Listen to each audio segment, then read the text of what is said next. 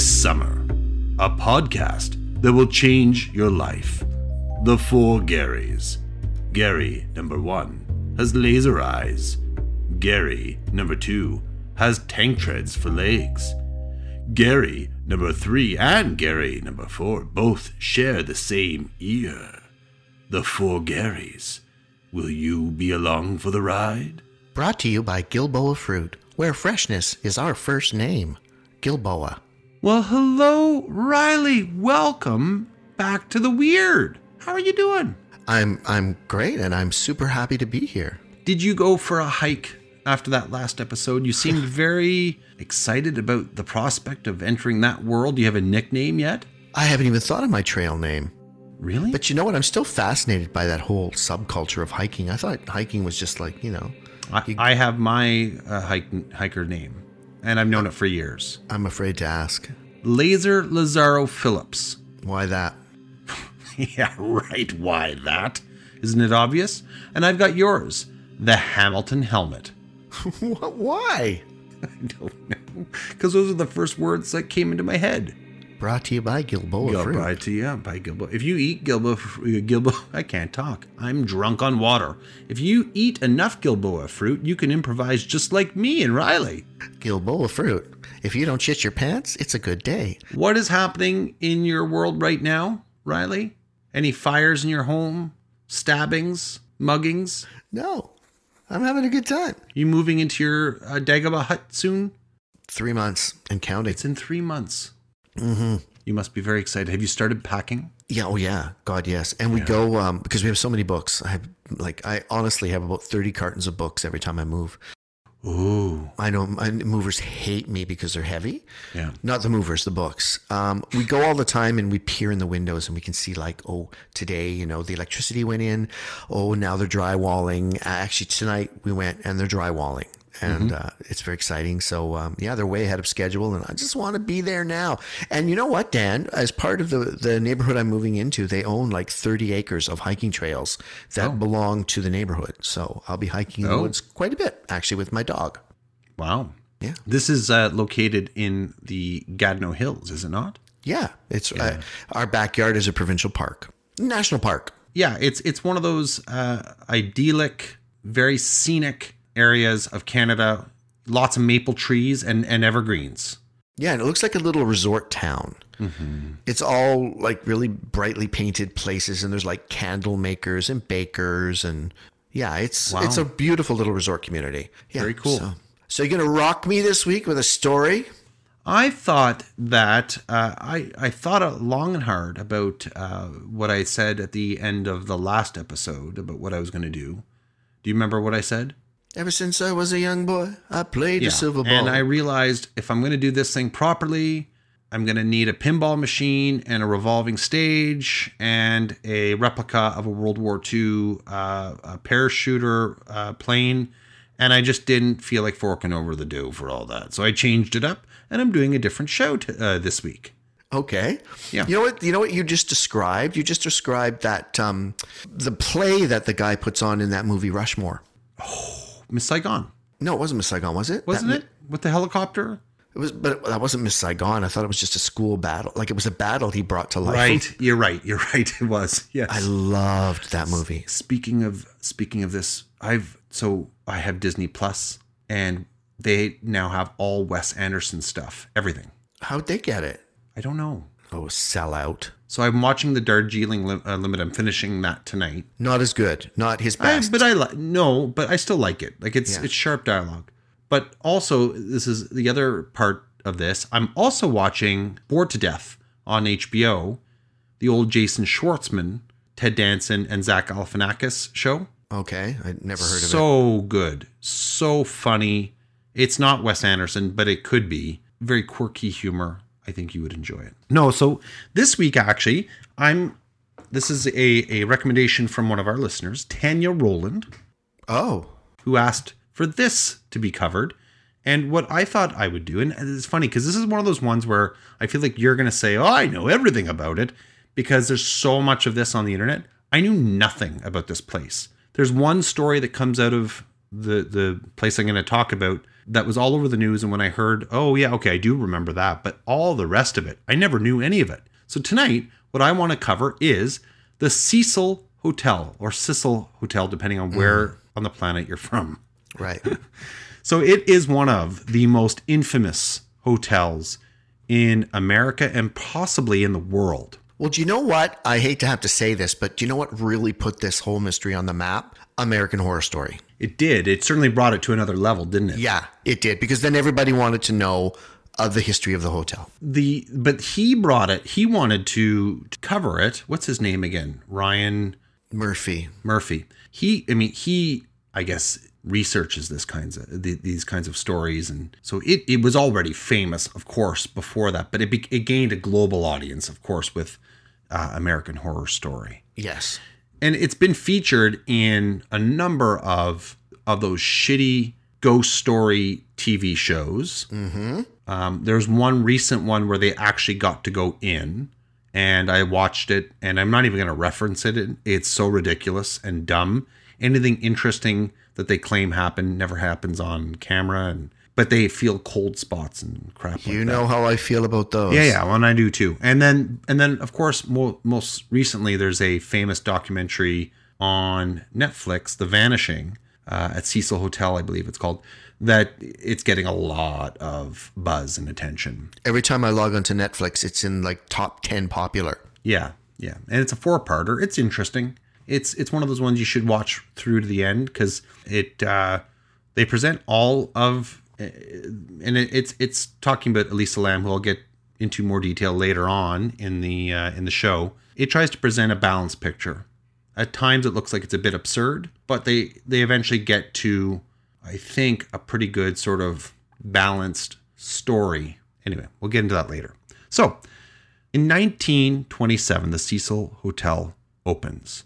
Amid the financial and cultural boom of the 1920s, the Beaux Arts style Cecil was officially open for business, backed by several million dollars in investments from three hoteliers, totaling about $13 million in modern money. It spans 19 floors, has 600 rooms, and was decked out with a lavish marble lobby. I don't know, have you ever actually seen what it looks like? Yes, it's beautiful. It's gorgeous. In fact, in that documentary, there's a, a couple from England that were in the hotel at the time of Elisa Lam's uh, vanishing. And they talk about going into the lobby. They they kind of went through one of these discount packages, you know, not Expedia type thing. And they walked in the lobby and they're like, "Oh my god, look what we found! This is amazing." Yeah. And then you go up into the room and realize how dilapidated and terrible it is. That's happened to me.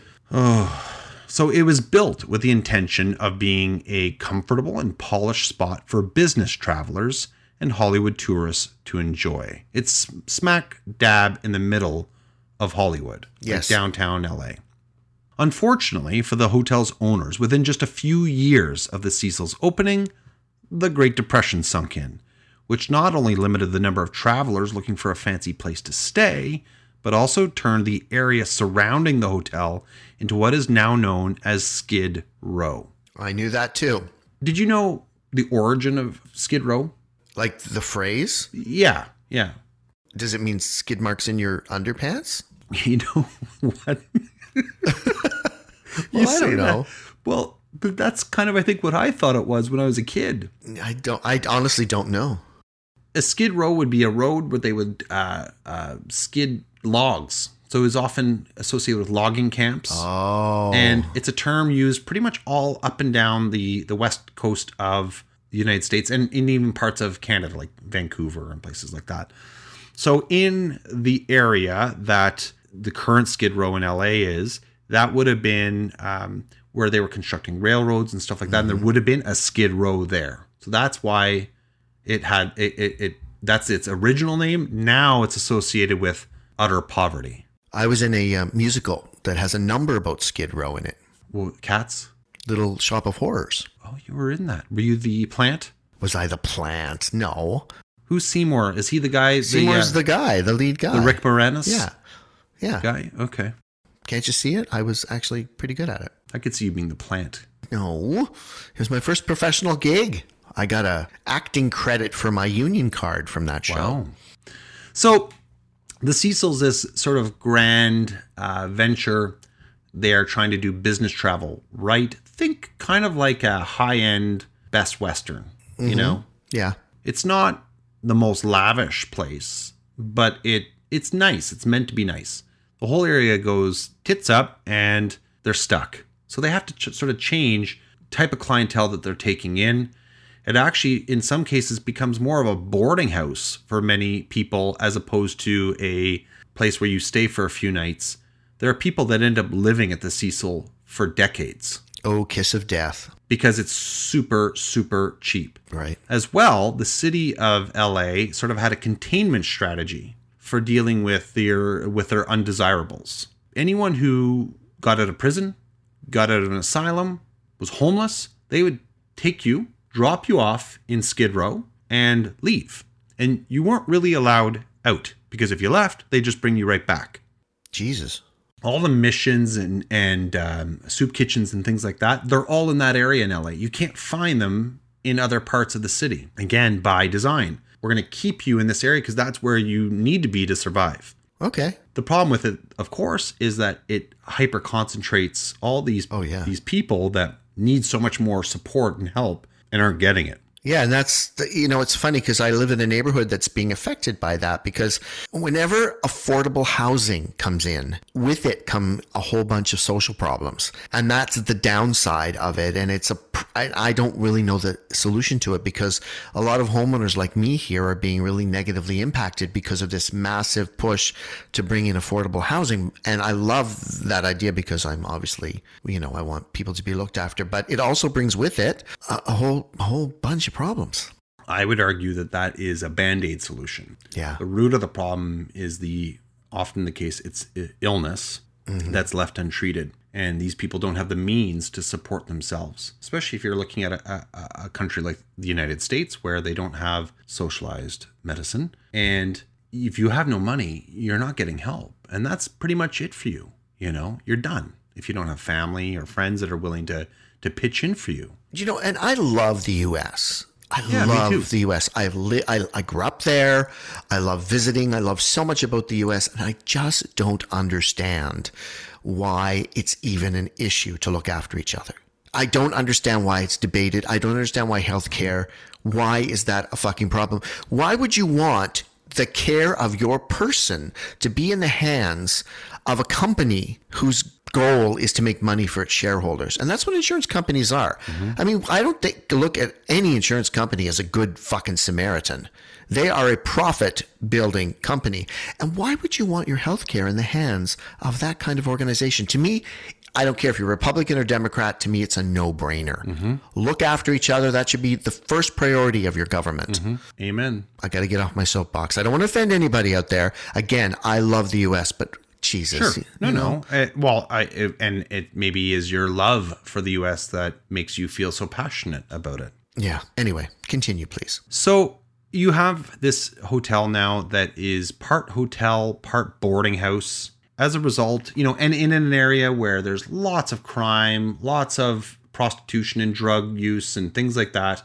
And as a result of that, this thing has become a lightning rod for some horrible, wicked, disgusting acts. Some of the darkest monsters of the last 100 years. And also a place where a lot of very weird things have happened. Really? Oh, oh good. Oh, yeah. I'm loving this. So let's start.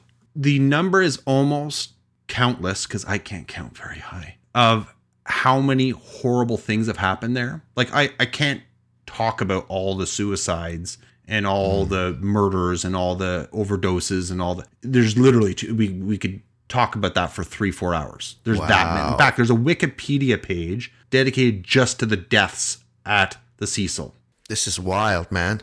so it, it's crazy. So what I I'm going to talk about is just a few of the the highlights, if you or lights, I guess we could call them. The first time someone took their own life in the Cecil Hotel was on January 22nd, 1927, so shortly after it opened, when guest Percy Ormond Cook shot himself in the head after failing to reconcile with his wife and child. Not that weird, right? Sad, but happens. In 1931, 46 year old W.K. Norden ingested poisonous capsules and became the second recorded suicide at the hotel. What's interesting about this, just in terms of side research note, he's often reported as being the first suicide, but he wasn't. It was um, Ormond that was the first.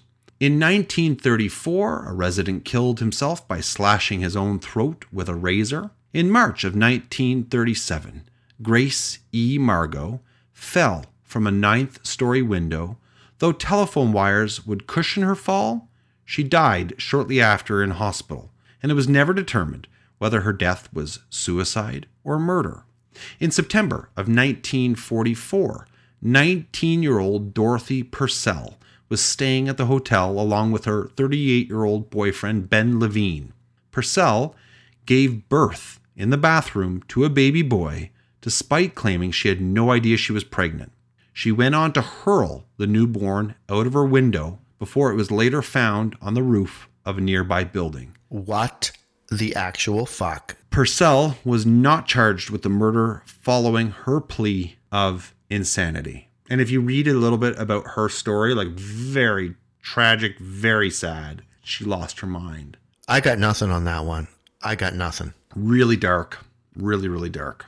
In 1962, I'm going to just take a quick aside. This whole this this show is going to be dark. I'm just getting started here. Okay. Uh, there is some some of the meanest, cruelest, darkest, evilest shit that we've ever talked about. It is odd how horrible things have gotten in that in this building. So it's almost like it attracts it. That's one of the theories. Okay. I love this. theories. Keep going. So in 1962, Pauline Otten had a fight with her husband on the ninth floor when she finally had enough and threw herself from her room's window. Sadly, the sidewalk below has always been a busy one, and when she fell, she ended up landing on an unassuming passerby, 65 year old George Giannini, and they were both killed instantly. Initially, they thought that George had actually been thrown out of the window with her, or maybe that they fell together. They didn't realize that he had just been walking down on the road. The way they figured it out, his shoes were still on his feet and his hat was still on his head. I know. Don't. Oh my god, I'm such a making you laugh? I'm such a dark soul. Well, it's interesting. Sorry, but- but it's just funny that they both thought they thought that they both jumped. well, they because they just see two bodies lying outside that have obviously. I fallen. could just see his wife at home. Where's George? George, where are you? You're horrible. I know. It's just I know. I know. In 1964, Goldie Osgood, also known as Pigeon Goldie, she was a resident of the hotel. She Right. lived there. Everyone loved her. She was called Pigeon Goldie because she would always feed the pigeons, That's what I thought. right? And beloved, sort of an a mainstay of the hotel, and beloved and sort of protected by many of the residents there. So she was attacked in the middle of the day in her room. She was stabbed, raped, and died a horrific death. She was mutilated and and had some pretty terrible things done to her before she died. Oh God. And that crime remains unsolved to this day. There are no leads. No one has any idea how that occurred and who did it. In December of 1975, a 23 year old woman who remains unidentified to this day, sort of reminiscent of your uh, show last week, Mostly harmless. died after jumping from her room's window located on the 12th floor. She was booked in at the hotel under the name Allison Lowell, but that person just doesn't exist. They got No a lot of jumpers at that hotel. a ton. Lots of jumpers. In the 1980s, the hotel became an almost post apocalyptic hell zone. Whoa. It was virtually a lawless place where anything went.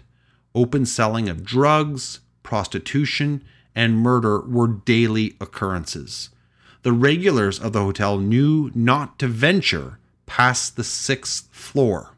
So the people that lived in the hotel knew you do not go past the sixth floor because if you go up to you know the seventh and beyond, then you are going to be an open victim potentially to being robbed and then thrown out a window. Holy shit. So one of the the, the things that would, they would do is they would lure you in, bring you up to the top, deeper into the building, shake you down, throw you out the window. Oh my god. This happened a lot. The police wouldn't go in unless they had to.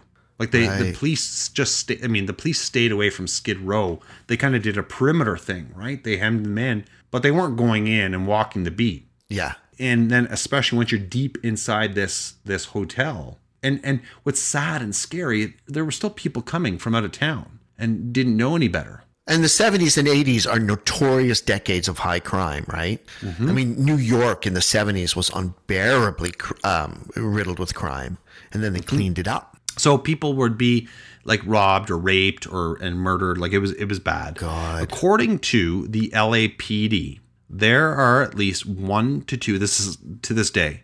There are at least well, sorry, up until very recently because the hotel's closed, and I'll get into that later. According to the LAPD, there were at least one to two 911 calls there a day. And it's been like that for, you know, well, how long's 911 been around? 30 years. Yeah. So it's it's that busy. And overdoses and things like that are pretty much a daily were a daily occurrence at the hotel. The hotel's former manager, Amy Price, claimed she had seen 80 80 80 80 deaths in the 10 years she worked there from 2007 to 2017. Dear God. So those are some of the the sort of gives you a, a smorgasbord of some of the things that have happened, but there's some big ones. These are those are some of the quick little one-offs. There's some really big things that have occurred. My favorite one is the guy coming out of his shoes. There have been some incredibly infamous monsters that have resided and called this hotel home. So in 1991, serial killer Jack Unterweger checked into the Cecil Hotel. Unterweger was an Austrian serial killer who committed murder in several countries West Germany, Austria, Czechoslovakia, and the United States. Initially convicted in 1974 of a single murder, Unterweger began to write extensively while in prison. His work gained the attention of the Austrian literary elite, who took it as evidence that he had been rehabilitated. Sounds like you. Oh, thank you. Didn't you didn't you go to prison? Could you imagine me in prison? I told you I, Yes. have, a, I have a big mouth and I'd be shivved on like day two in the cafeteria. I wrote a whole uh, series of plays about you in prison. Are they musicals? Yes. Cool. So after significant lobbying, Unterweger was released on parole in 1990. After his release, he became a minor celebrity and worked as a playwright and journalist. But within months, he resumed killing women. In 1991, get this, Unterweger was hired by an Austrian magazine to write about crime in Los Angeles and the differences between US and European attitudes towards prostitution. Unterweger met local police, even going so far as to participate in a ride along of the city's red light districts. During Unterweger's time in Los Angeles, three sex workers, Shannon Exley, Irene Rodriguez, and Peggy Booth, were beaten, sexually assaulted, and strangled with their own bras. His place of residence during this time, the Cecil Hotel. Uh, What's and what's kind of weird about this is he would have had a budget yeah. he you know they paid for him to go why would you stay there unless you're like dark and creepo you know He's a big name in the serial killer world and he's a fucking monster. Oh my god well he he he reminds me not exactly but he has that hannibal lecter quality because Yeah. he's very articulate right And he's a be- fucking, he's charming as hell and a fucking monster. In 1994, the government of Austria found him guilty of nine murders and issued a life sentence. And happily, Unterweger hanged himself in prison after being convicted. I don't say that lightly because I do believe that many people that go to prison can be rehabilitated. And I believe many of the people that are there are mentally ill and, again, weren't properly. But some people are just not, they're not meant to be with other people. No, I feel that way too. I mean, some of the, if you read about some of the atrocities some of the, the super serial killers committed, I mean, they're broken people. I, and I think they're irrevocably broken. I don't think there's And bad much. things happen to them as children. yeah, and like there's that. just, there's just not, there's not much you can do. Speaking of which, Mm-hmm. another notorious resident of the hotel was Richard Ramirez, best known as the Night Stalker. That's right. Ramirez terrorized Los Angeles from June 1984 to August 1985. He used a wide variety of weapons, including handguns, knives, a machete, a tire iron, and a hammer, and was often leaving satanic imagery behind at his crime scenes. He was a self expressed Satanist. Mm-hmm. Ramirez never expressed any remorse for his crimes. The judge who upheld Ramirez's 19 death sentences remarked that his deeds exhibited cruelty, callousness, and viciousness beyond any human understanding. Ramirez was convicted in 1989 of 13 counts of murder, 5 attempted murders, 11 sexual assaults, and 14 burglaries. He died of complications from B cell lymphoma while awaiting execution on California's death row. During his reign of terror, Ramirez stayed at the Cecil Hotel on the 14th floor.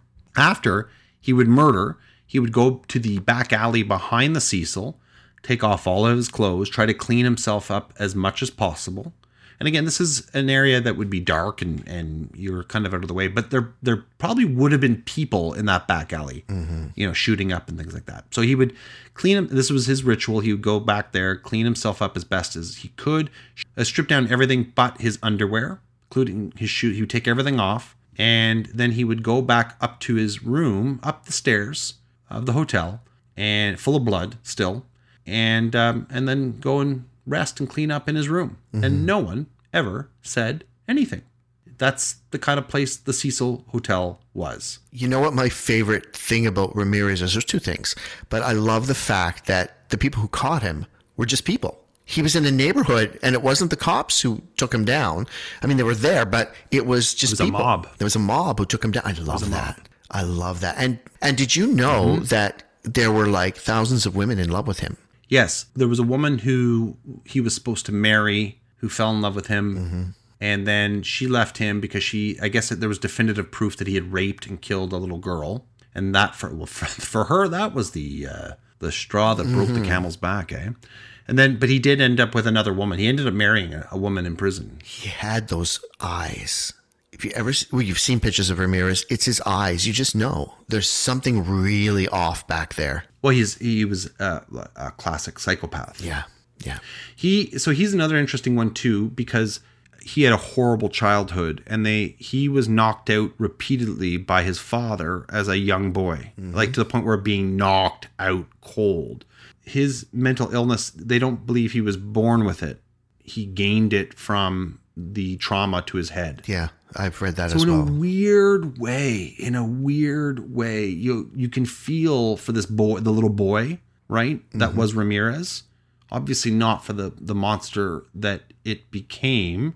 It's like that movie that I I still think it's good. Although watch if I watch it with Vincent D'Onofrio and Jennifer Lopez, The Cell Such a beautiful movie. Oh, right? Okay, good. So yeah, but she's going into the mind of this serial killer. Within the mind, within that psyche, there is a little boy that's innocent, Mm-hmm. but it's there's a, a horrific animal living in there as well. That is one of the visually most beautiful movies ever made. It- and a neat concept too. Yeah, you know what? And it reminds me what you're talking about of that Peter Gabriel lyric. I'm not a Peter Gabriel fan, but one song by Peter Gabriel I really love is a song called Digging in the Dirt. And the core and part of the lyrics to that is digging in the dirt to find the places we got hurt. And it just reminds me of that. It's like you've got to dig really deep sometimes to find out where where the wound that ended up consuming a person came from. So the Cecil Hotel also has ties to one of the most famous unsolved crimes in history, the Black Dahlia murder. Uh, You see you shaking your head, so you're obviously familiar with it. It's just one of the most famous unsolved crimes ever because it was so graphic. There's pictures Right. of her. On the morning of January 15, 1947, the mutilated body of aspiring actress Elizabeth Short was discovered on the sidewalk of a Los Angeles parking lot. The 22 year old's body was found cut in half. She had been bathed and drained of blood. As details of her gruesome murder began to emerge, the press dubbed her the Black Dahlia for her rumored affinity to sheer black clothes and in reference to the 1946 movie The Blue Dahlia.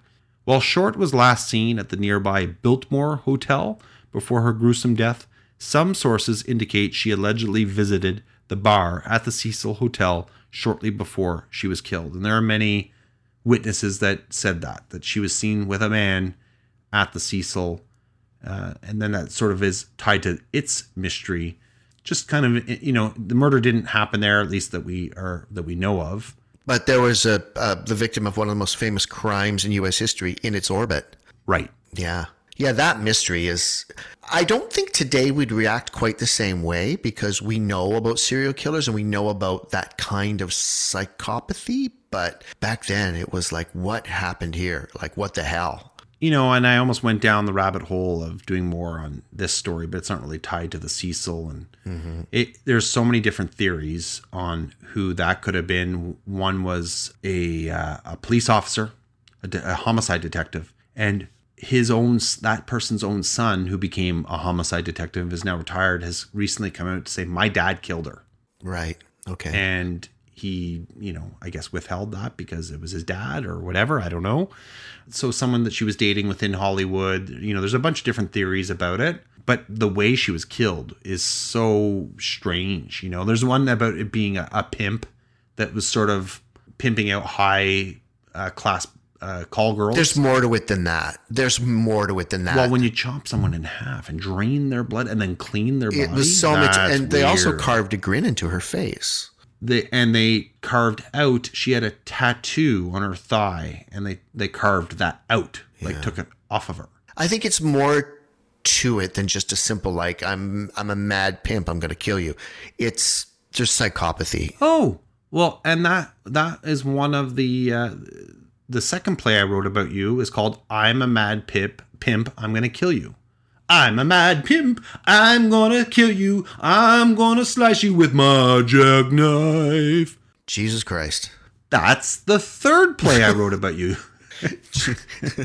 hey, yay, Catholicism. yes. We have to make that a shirt that I people know. can buy. And uh, okay. uh, and Gilboa fruit. Gilboa, yes. And that shirt has to be brown a shittily drawn bowl of fruit on it. And a woman with a cigarette going yeah perfect. Okay. So the most recent and now possibly the most famous story of all uh, emanating from the Cecil is that of Elisa Lam Mm. On January 26th, 2013, 21 year old Canadian student Elisa Lam checked into the Cecil Hotel. She was originally staying in hostel style accommodations with other roommates, but when the hotel began getting complaints, she was moved into a room by herself. On January 31st, Elisa was declared missing. Three weeks later, on February 19th, guests began complaining about the low pressure and the taste of the water in their rooms. Mm.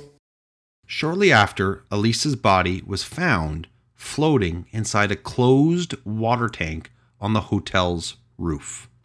Her clothes were at the bottom, and the coroner declared the death as an accidental drowning. Additionally, the autopsy stated that no drugs or alcohol were found in her system and that there were no signs of trauma. A surveillance video of Elisa became an integral part of the case. Wearing a red hoodie and black shorts, she stepped into an elevator and began pressing random buttons. Elisa then goes in and out of the elevator, appearing to hide from someone and later on to speak to them. She makes odd hand gestures and at times seems to be absolutely frightened. This video was actually released, Riley, I don't know if you know this, by the police. Oh, that was the police. The police released it. Like they got access, obviously, from the hotel, but they put it out online because they wanted the public's help to see if anyone knew who she was or perhaps what had happened because they had no leads. They were hitting uh, dead ends in all the areas that they were investigating. I remember uh, actually when the video broke, it was huge. Yeah, and and when they released it, they didn't know she was dead yet. Ah, they, she was a missing person, not a deceased person at this point in time. Right, right. Still to this day, many people aren't sure what happened to Elisa. So after her body was discovered, several questions were asked. How did she get onto the locked roof without triggering the emergency alarm? Mm-hmm. How did she get into the water tank? How was the water tank lid closed after she got in? Some internet sleuths have speculated that the last night Elisa Lam was seen, she was actually being haunted by the ghosts of the Cecil. This idea is primarily linked to the video footage that we described. And according to this line of thought, her erratic movements were Lam's response to being haunted by the many people who have died on the Cecil's property. But, like, that's not endorsed by anyone that's a professional that's connected to this case. Well, the video is extremely disturbing. So, yeah, the, to describe that video, that again, I think a lot of people probably have seen. If you watched the news, it was all over the place worldwide. But it, um, to describe it a little bit, she enters the elevator and she starts pushing all of these buttons, like down, and it's down a central row, like a, a, a like a central column. Sorry, I should say, and which is weird. And then she steps sort of steps out and looks really quickly and hides at the back of the elevator and then hides sort of around the corner where the, the buttons are.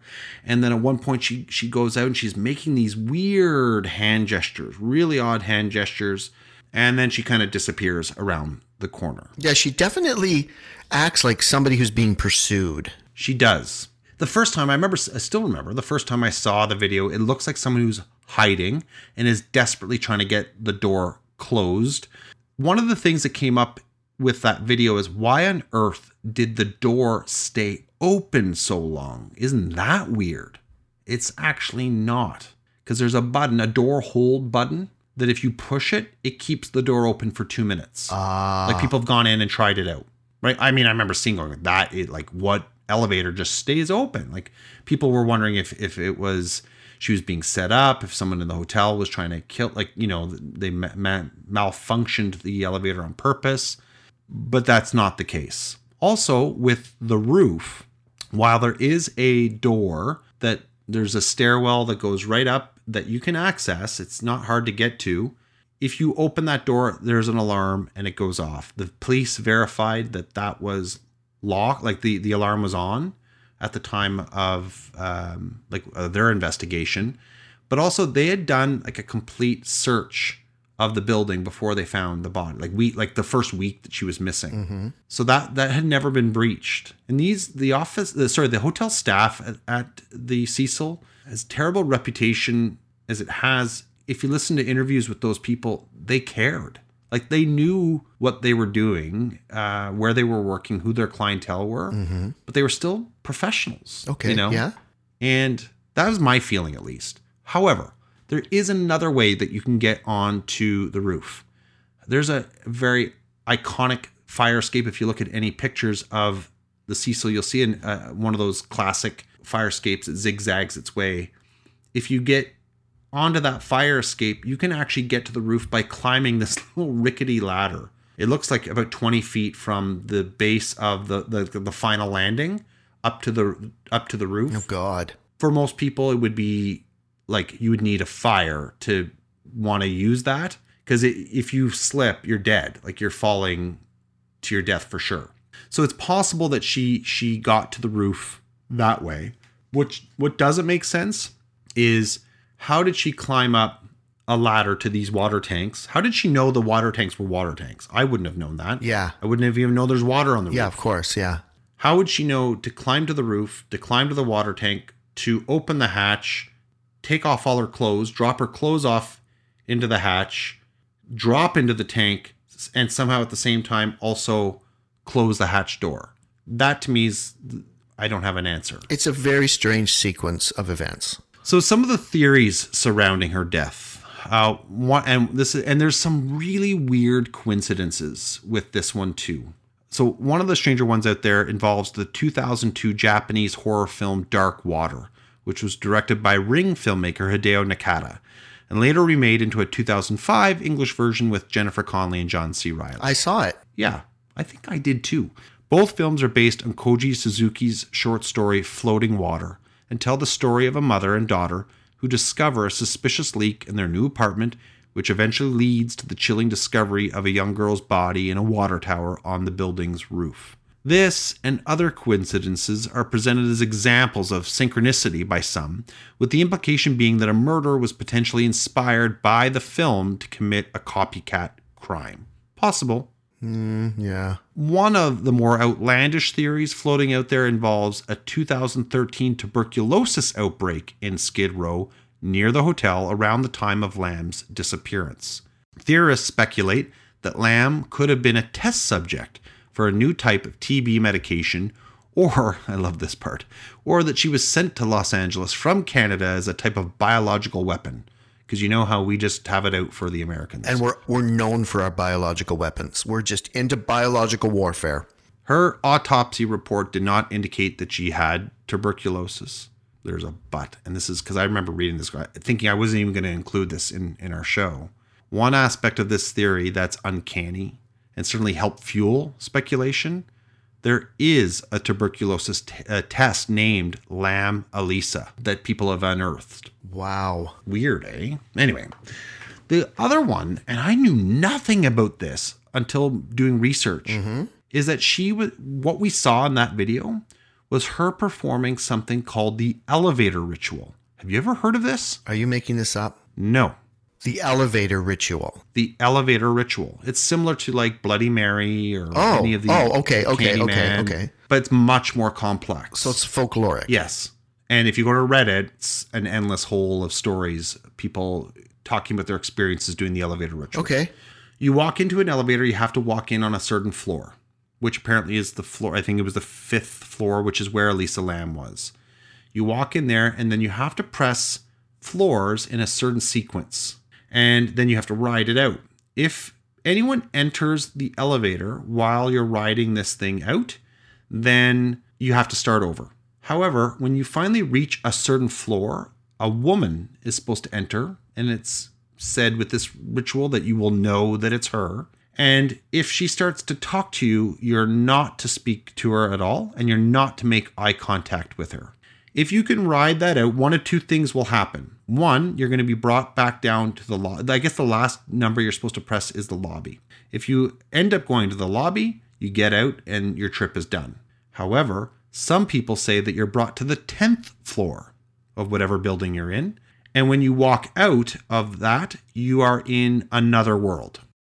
Sort of that looks very similar to our world, but it's different Ooh. usually it's, it's it's explained as having no electricity and one of the defining features of this other world if there's a window you can see a fiery red cross in the distance Oh my God. so there's a whole bunch of rules on what to do if you get to this bonus level they say if you want to get out and explore you can but you must return back to the exact same elevator and get on the same elevator that if you don't you will be lost forever in this other world at this and also this woman can sometimes travel with you and again she's going to try to engage with you and not to do that isn't that terrifying It's so not- weird, and I've never heard of this.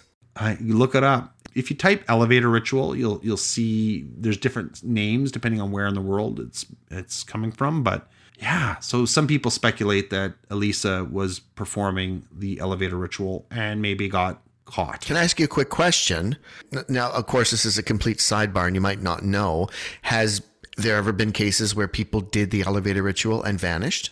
Well, if you read Reddit, yes, Oh my God. yes. oh but God. is it true? Now I want to. Like, now I want to do it, and yet I don't. You know. I think the most plausible explanation for Elisa is that she was suffering a mental breakdown. She she was a pretty uh, avid Tumblr poster mm-hmm. and would post art and sometimes little messages and stuff like that. And if you look at that, she certainly sounds like someone that was maybe struggling. Even that trip seemed like she was trying to maybe find herself. The description of her having to be moved to a different room because she was getting a little bit volatile with her other guest mates speaks to that. It, it, it's very there was no sign of murder. All her stuff was still in her room. Well, do you know what I was told? I was told that when she checked in, that she was told there was a pool on the roof, and that's what happened.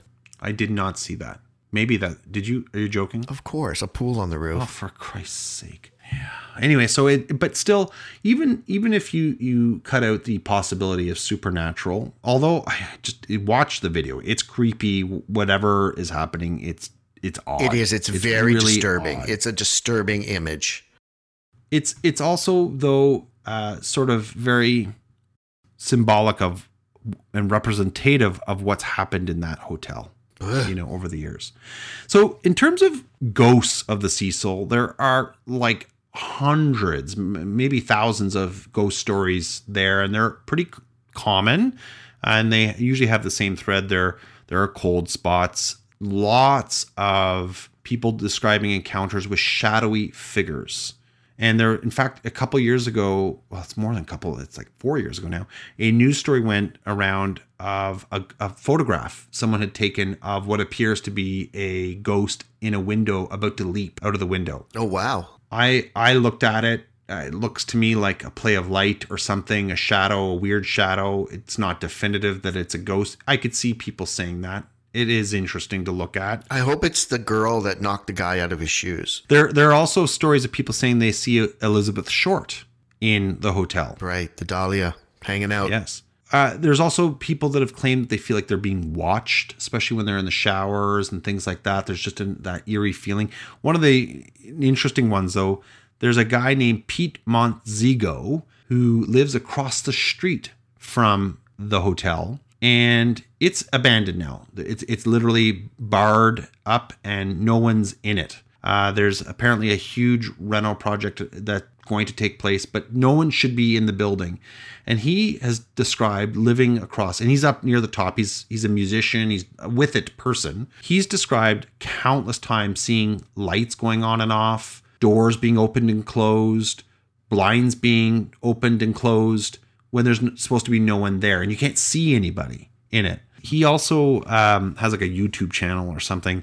He had a, a bit of fame when he filmed a woman standing, looking out the window, looking like she was about to jump. And it's a woman. Like it's not a weird play of light. And it got a lot of attention. And if you read the wrong stories, they end the story there. But the full story is it's actually one of these ghost hunter shows that was in the hotel. Uh, But and he and he says it like he's not trying to to play it off as something that it wasn't. He kind of laughs that one off. is the area around the hotel still a Skid Row area or is it gentrified? it's being gentrified. Hence that guy being there. And hence the renovation of the hotel. Well, what's creepy is that people, it's actually become a tourist destination. People are going to see uh, Skid Row.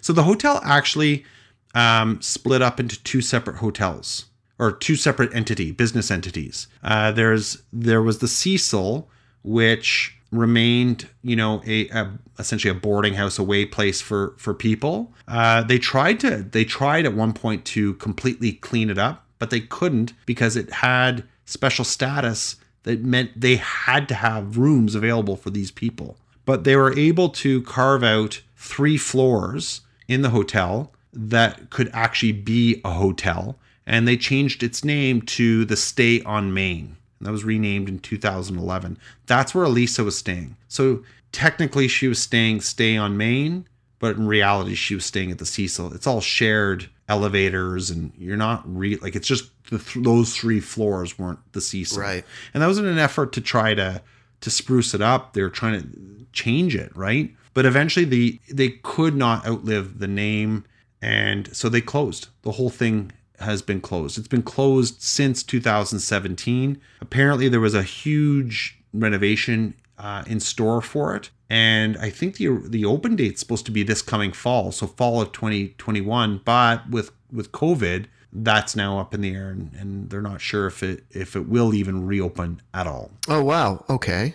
Okay. So that is the story of the Cecil Hotel. I'm glad because I knew of it peripherally, but I didn't know the specifics. That was great.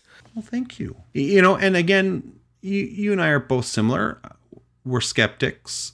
I think a lot of this is a result of what happens with unchecked poverty and a lack of understanding around mental wellness and how to deal with people that are ill. And uh, it's a sad story. It's spooky and dark and certainly strange. There are a lot of, you know, places in the world that have these types of areas but don't have one hotel that harbors this much darkness within its walls. Yeah. Well, you know, of I, I've mentioned this book before, but I have to say, of all of the Stephen King explanations for hauntings and manifestations that I ever liked, the one I loved the most was his explanation for the Overlook. And he was saying that places like some places are born bad, but he was also he also says that they're like batteries. Mm-hmm. The more bad happens there, the battery becomes more and more charged. And that was his explanation for why the Overlook was such a hotspot for paranormal activity. You know what? If paranormal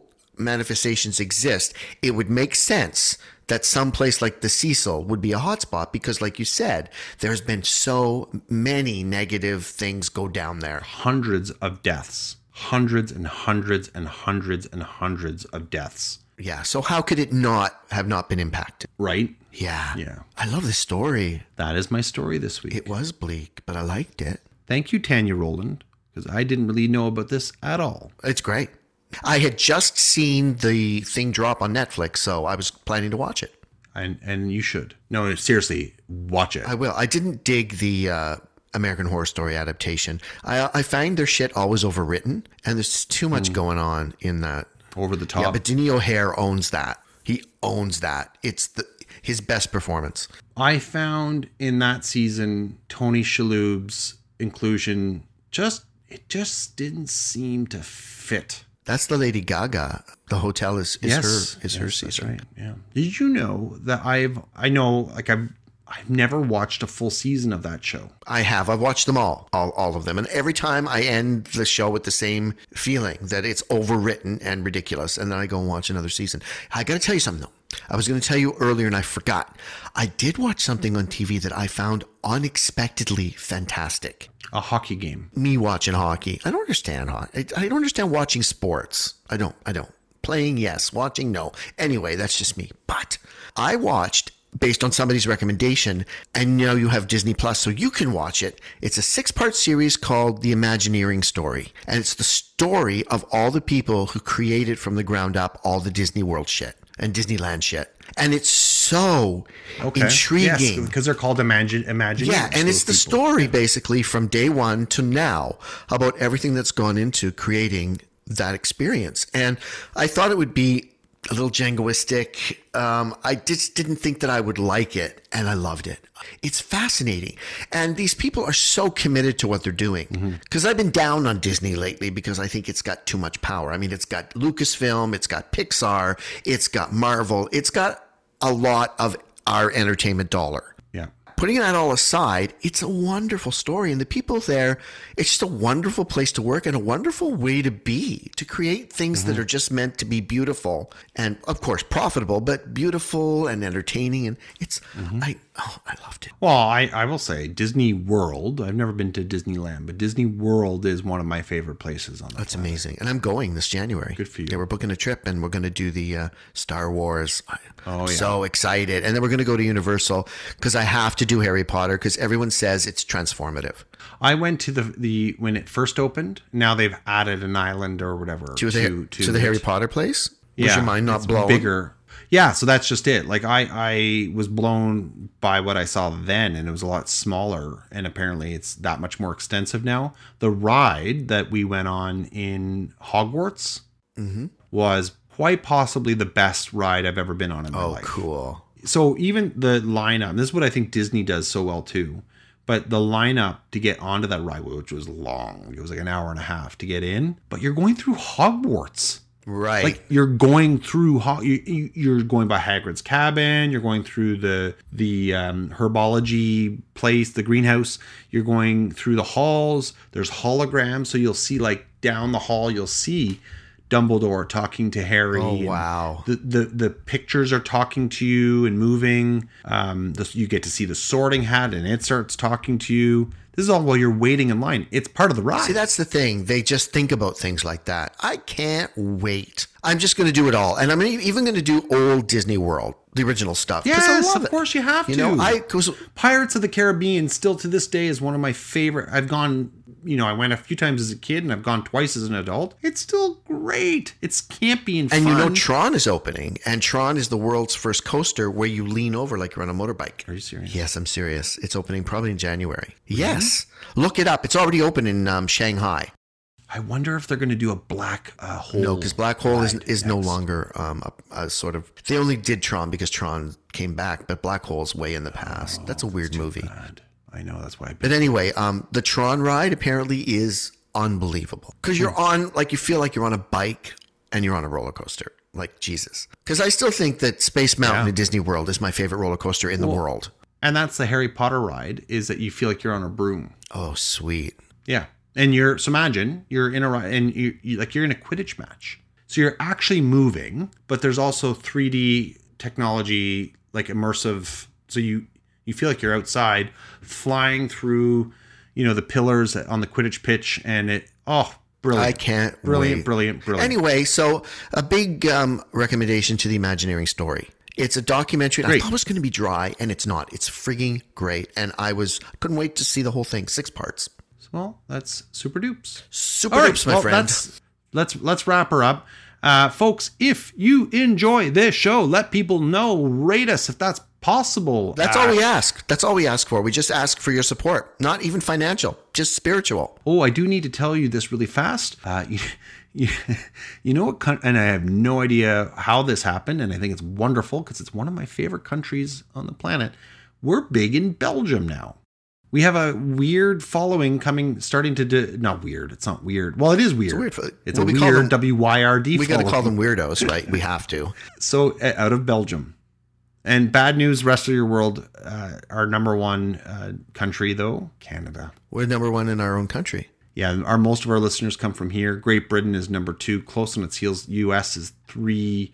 Uh, New Zealand, Ireland, uh, Belgium, now Finland, of course, which we've talked about, which is So we, wonderful. we need to work harder because you know I want to nail Burkina Faso. They say once you once you get Burkina Faso, you're gold. There was another odd one that we have some listeners coming. I think it was Qatar. Ooh, Qatar. I thought was cool. Qatar. Yeah. I love it. I love that we have people from all over the world. I love it. Yeah, and so does Gilboa Fruit. They're really all over this. You know, now we can now we can go to Belgium and have steak frites and um, chocolate.